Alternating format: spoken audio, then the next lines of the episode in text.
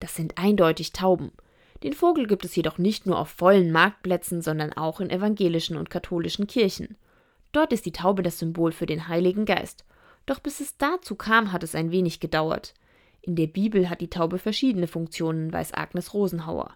Sie hat in Würzburg am Lehrstuhl für neutestamentliche Exegese promoviert und ist Mitglied der AG Bibelpastoral im Bistum Würzburg. Ah, ganz unterschiedlich. Also am meisten wird sie genannt natürlich als Opfertier, sozusagen als arme Leute Opfertier. Beispielsweise für Wöchnerinnen, die sich keine Ziege oder kein Schaf leisten können. Die dürfen dann Tauben opfern. Wöchnerinnen sind Mütter in den ersten Wochen nach der Geburt. Früher haben sie, um wieder rein zu werden, nach einer Vorschrift zwei Tauben geopfert.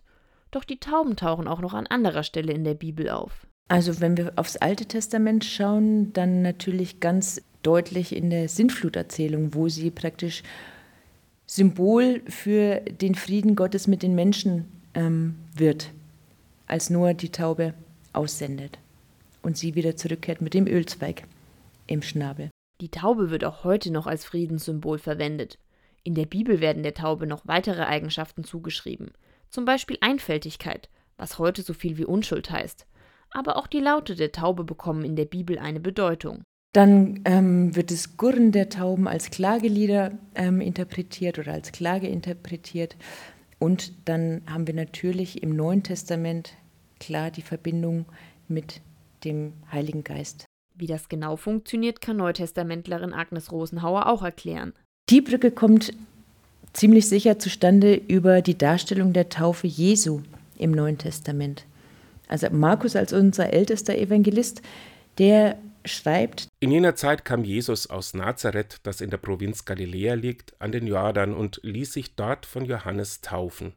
Als Jesus nach der Taufe aus dem Wasser stieg, sah er, wie der Himmel aufriss und der Geist Gottes wie eine Taube auf ihn herabkam. Heute ist von der positiven Bedeutung der Taube nicht mehr so viel übrig. Zwar ist sie immer noch bei Friedensdemos auf Plakaten zu sehen und bei Hochzeiten als Symbol für Treue. Doch sonst werden die Tiere vor allem in Städten als Störenfriede empfunden. Christian Weiß ist Pressesprecher der Stadt Würzburg und weiß, wie die Menschen auf Tauben reagieren. Tauben sind, sind Tiere, da scheiden sich oft die Geister. Die einen mögen sie, die anderen hassen sie. Es gibt beides in Würzburg. Es gibt Leute, die lieben sie über alles, die füttern sie, sie hegen sie, die äh, füttern sie, auch wenn es bei uns eigentlich verboten ist. Das kann auch hohe Geldstrafen nach sich ziehen. Es gibt allerdings nicht nur Liebhaber. Aber es gibt natürlich auch Leute, die mögen es nicht, weil Tauben haben ja den, den Ruf, Krankheiten zu verbreiten. Man muss sich mal vorstellen, dass eine Taube im Jahr etwa 12 Kilogramm Kot produziert, der natürlich Parasiten teilweise enthält oder verbreiten könnte. Wie viele Tauben in Würzburg leben, dazu gibt es keine belegbaren Zahlen. Schließlich leben die wenigsten in den städtischen Taubenhäusern. Die Schätzungen der Stadt Würzburg gehen von einigen hundert bis zu 2500 um die Population der Tauben besser zu regulieren, betreibt die Stadt Würzburg ein aktives Taubenmanagement.